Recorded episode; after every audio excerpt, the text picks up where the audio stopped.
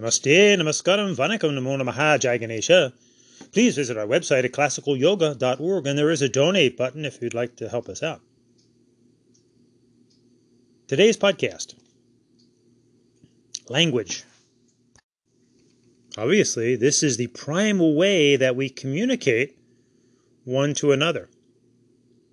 If not by verbal language, body language, sign language. And it's worthy to think that language is communication.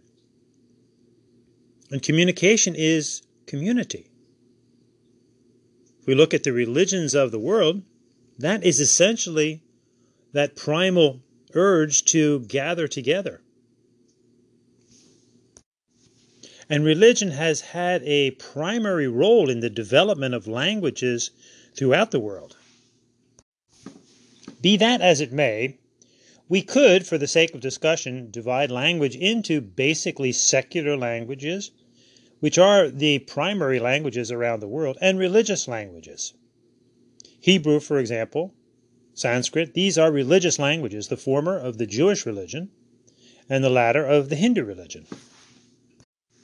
So we have language in general, or secular, and we have specific languages.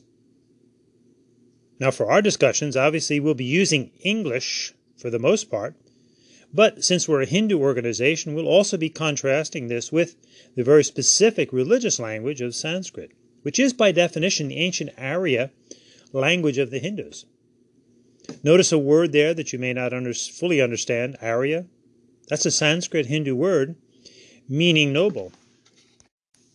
So here we enter into the understanding of words and their meanings. Vagartha Vihiva. Words and their meanings. This was a quote from the Hindu sage Rishi Kalidasa, uh, who interestingly did not start off his life as a very intelligent person to say the least, but through his own efforts and beseeching Ma Kali and Saraswati, he rose to the status of a high intellectual, a rishi, a realized person as well, spiritually realized, if you will.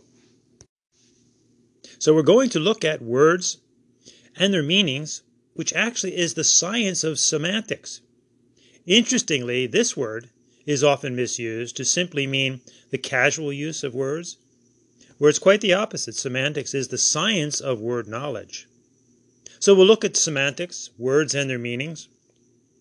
We'll look at the root words for many words. And then we'll also look at slang.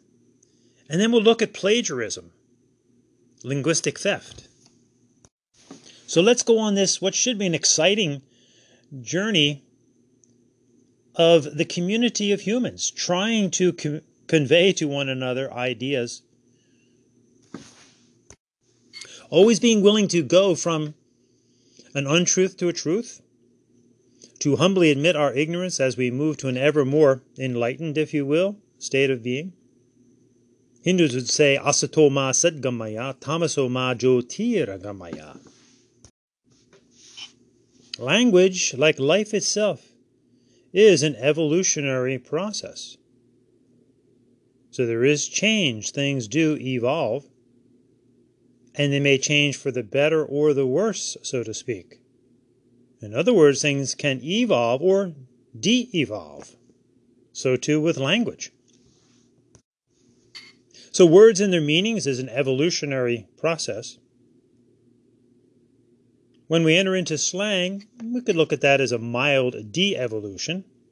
And certainly when we have word appropriation, plagiarism and linguistic theft, then we have a serious de evolution. So let's begin with words and their meanings, Vagartha.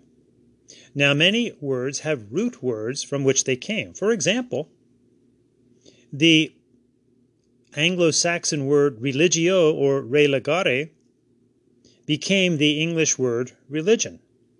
And this root word, religio, originally simply and profoundly meant to bind, to link, to tie. In other words, humans just trying to figure out what binds them, what links them, what ties them together. So we can see a natural evolution into the understanding of religion. But this is important to understand because, by its very root definition, all of us are religious in the sense of religio. Are we not trying to understand ourselves and those around us and the world? We're trying to bind, to link, to get our act together, if you will. Now, using the common language of English, religion has become a common general word for various traditions around the world. Now, when it comes to a specific word, we have the Sanskrit word dharma, which has a similar understanding to religio or religare, but obviously this is specifically about a specific religion now. Dharma comes from the Sanskrit root dri, which means to hold, not unlike to bind or to link. In other words, a particular group of people, those from the Indus River Valley, speaking Sanskrit, just trying to figure out, using their language, what holds them together as individuals, as communities, the material world, and beyond that. So, too, with the Sanskrit Hindu word yoga, which comes from the root yuj, meaning to yoke, Y O K E. In other words, to join, to link, to bind, to hold things together. But this is a very specific word. Again, this is a Sanskrit Hindu word. Contrary to the understanding or misunderstanding of yoga today, which is actually falling into the latter category of appropriation and linguistic theft. But more about that later. So let's first look at words that have basically one meaning. This is called monosemy.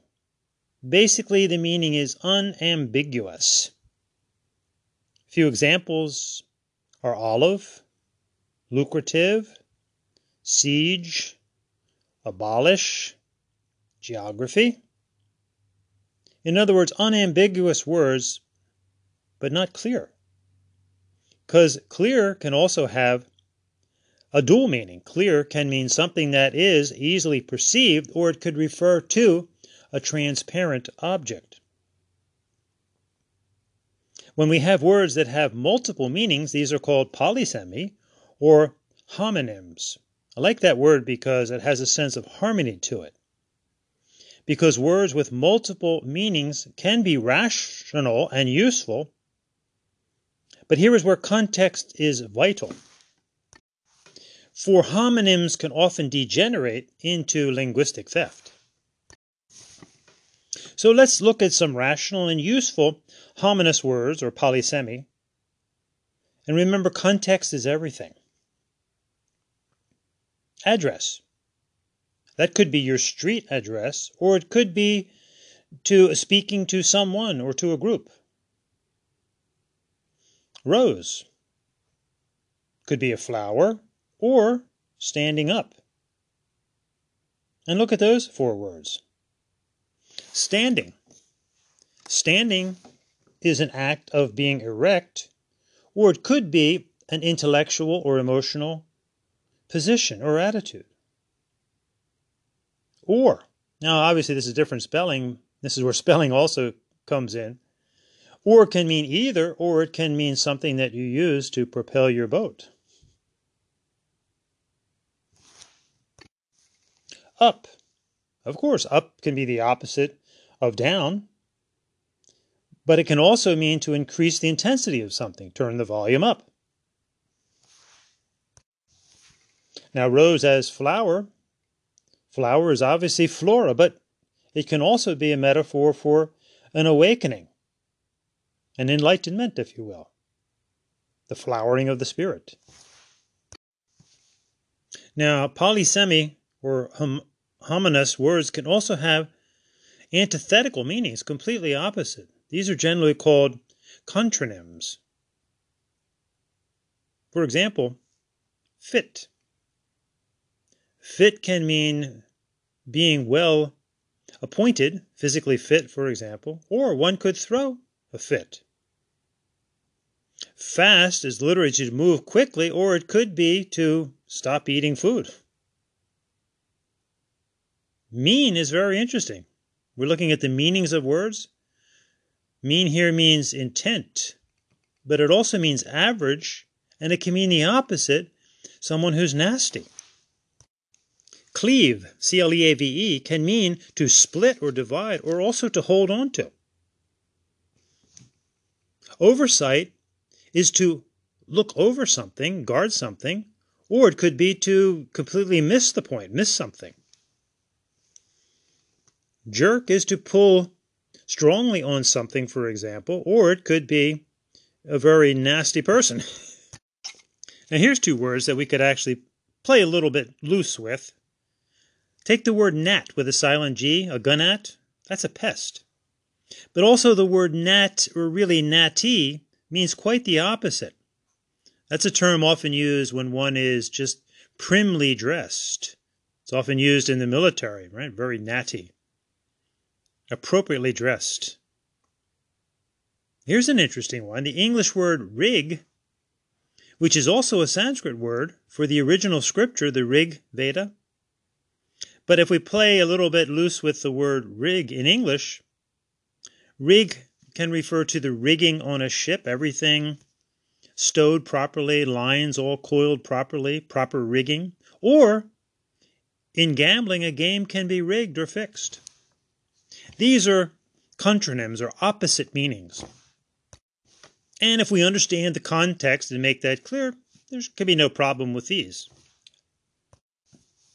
Now, in many cultures, slang enters into the picture. And here's the definition of slang informal language to be avoided in formal writing, and also exclusive to a group in order to establish a group identity, which often excludes others. Its first usage was in the 1700s, and it was referring to low or or despicable types. Now, slang is, is often seen generationally such as in the hippie generation, far out, heavy. In the beat generation before that, what's your bag, man? Sometimes they can have opposite meanings. Sick becomes good.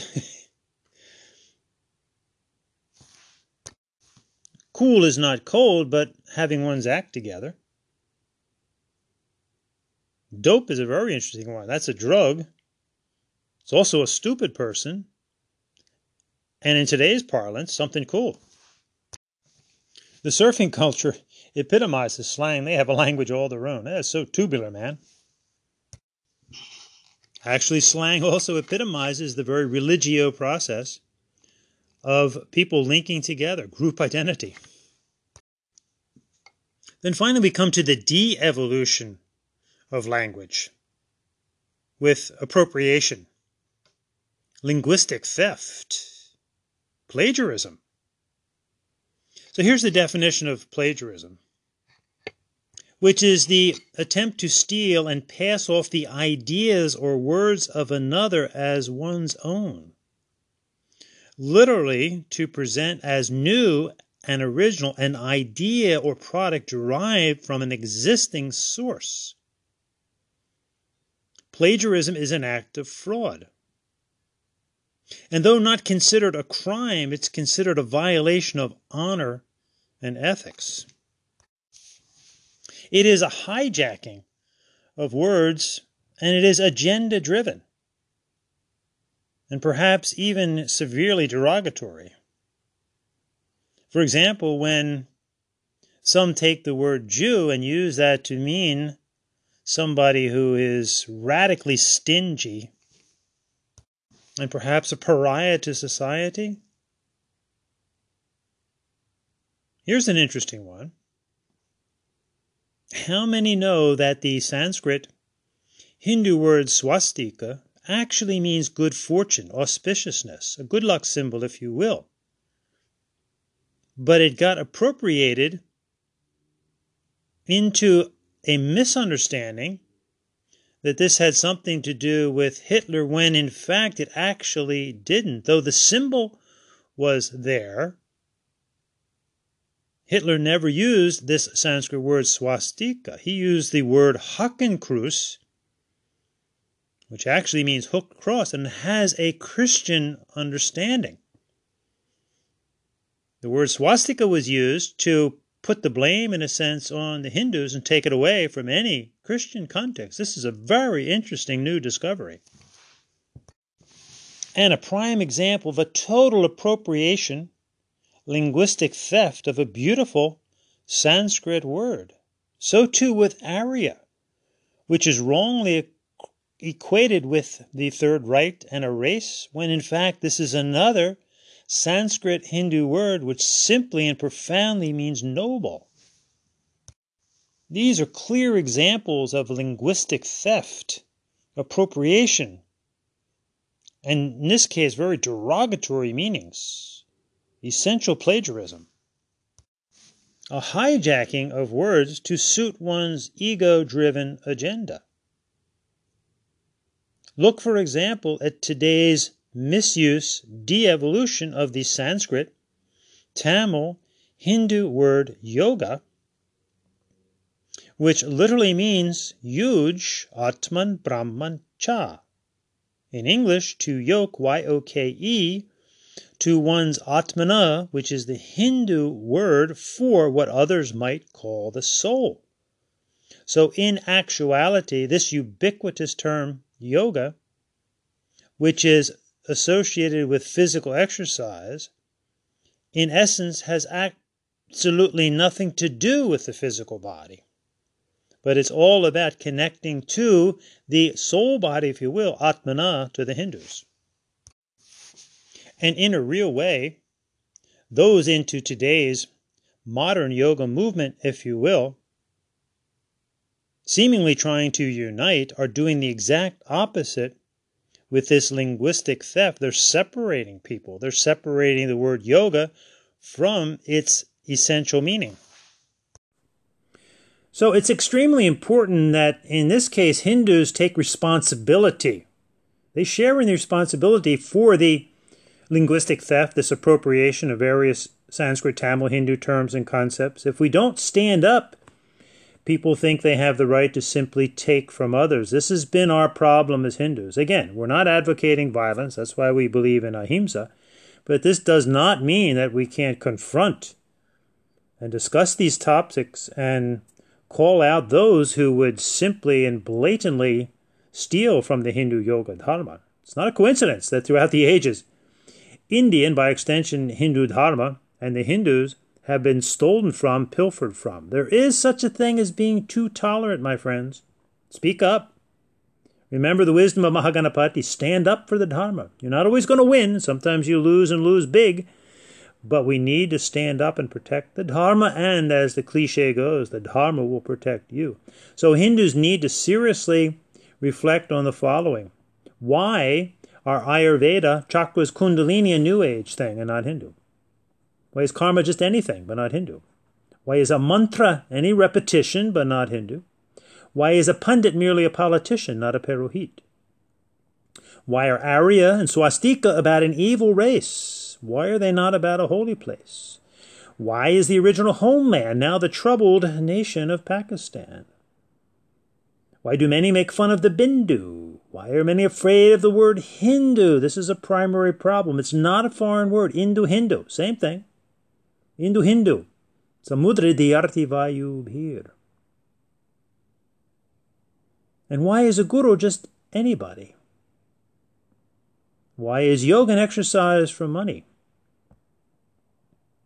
And the Hindus are not even given credit for the numerals and especially zeros. Mm, we Hindus need to look in the mirror, for if we continue to capitulate rather than educate, the Dharma will only continue to deteriorate. It's a very interesting phenomena that in these times, many are simply appropriating from what is called Hindu Dharma or the Hindu religion. And it's been happening, obviously, for a while, which is kind of a wake up call, or should be, for Hindus to not be so tolerant. There is such a thing as being too tolerant getting walked all over.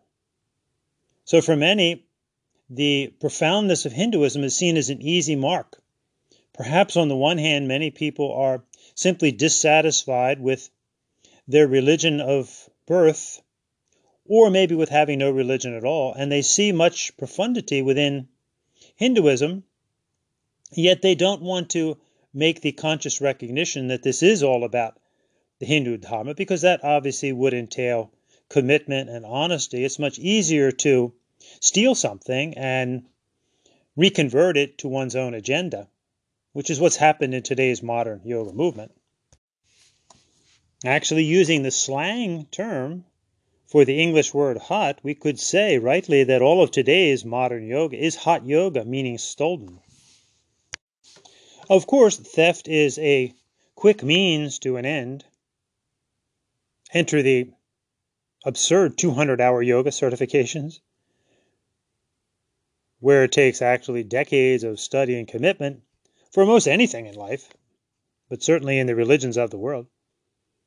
And certainly when it comes to the Hindu yoga dharma, takes tremendous commitment and intense in depth study in order to become proficient enough to ever enter, entertain the idea of teaching. The get it quick mentality, appropriation, linguistic theft, they all go hand in hand. Again, reminding ourselves of the profound definition of plagiarism to steal and pass off the ideas or words of another as one's own. Kino Yoga, Adrian's Yoga. Literally, trying to present as new and original an idea or product derived from an existing source. Plagiarism is an act of fraud not a crime, but considered a violation of honor and ethics. And interestingly, in the yoga philosophy, the Yoga Darshana, that is often paid lip service to by those in the modern yoga movement, the Saiva Hindu Guru Patanjali, who wrote this classic work on yoga, which was already existing within the Hindu Dharma, this is the very life of the Hindu, of yoga to yoke to one's soul and soul source, or Atman and Brahman, when Brahman is not God. This is another important thing. God is a anthropomorphic deity and refers to a one male creator being. Whereas Brahman is the neuter term for the greater forces of the individual soul of love and light and energy, Jyoti Shakti Ananda Shanti. This is all the in depth understanding of the Hindu yoga dharma. So, in the Hindu Dharma, we have many, many scriptures, not just one, and we really don't need the scriptures. I mean, they're there for our benefit, but they're not absolutely mandatory. But we also have various philosophies, six to be exact, one of which is the Yoga Darshana, which again is alluded to, but really taken apart and with agenda driven motives to make it something other than what it is. In this Yoga Darshana, the Saiva Hindu Guru Patanjali says specifically, Sabda Yananupati Vastu Sunyo Vikalpaha. Delusion, Vikalpa, arises, Anupati, when one takes word knowledge, Sabdayana, devoid Sunyo, which is also the zero which Hindus invented, remember, devoid Sunyo of facts, Vastu, Sabdayananupati vastu sunyo vikalpaha. So the questions become for all of us are we going to live in a delusional state? Are we going to perpetuate a delusion? Or are we going to seek to go beyond this linguistic theft? the appropriation of the ideas of others without giving credit. Plagiarism. Are we going to violate honor and ethics? Or are we going to strive to be honorable and ethical individuals? It starts with our thoughts and then the words that come out of those thoughts. Why not seek a meaningful life rather than a mean life? Why not a harmonious marriage of our thoughts and ideas our beliefs, our actions, and our attitudes.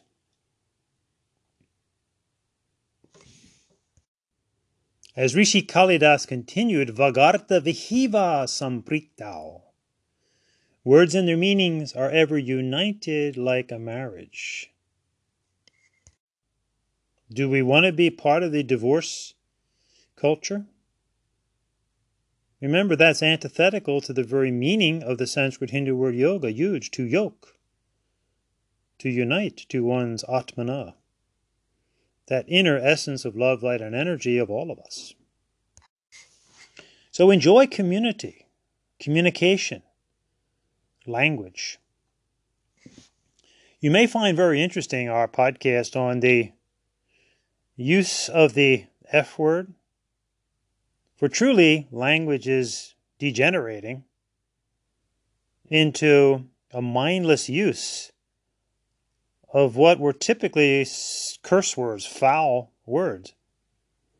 And all one has to do is just stop and think for a moment that all of those words that are considered curse words, they're all coming, if you have an understanding of Hinduism, from the Muladhara and Svadhisthana chakra, the first and second chakra, or in general, these words are coming from our anus and our genitals. Can we not think a bit higher? So, in that vein, let's consider a popular greeting today What's up?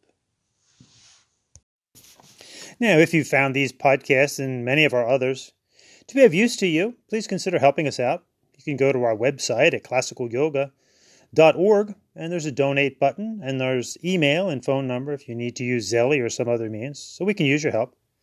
But regardless, thank you. And remember, we're all in this together. So have a wonderful day.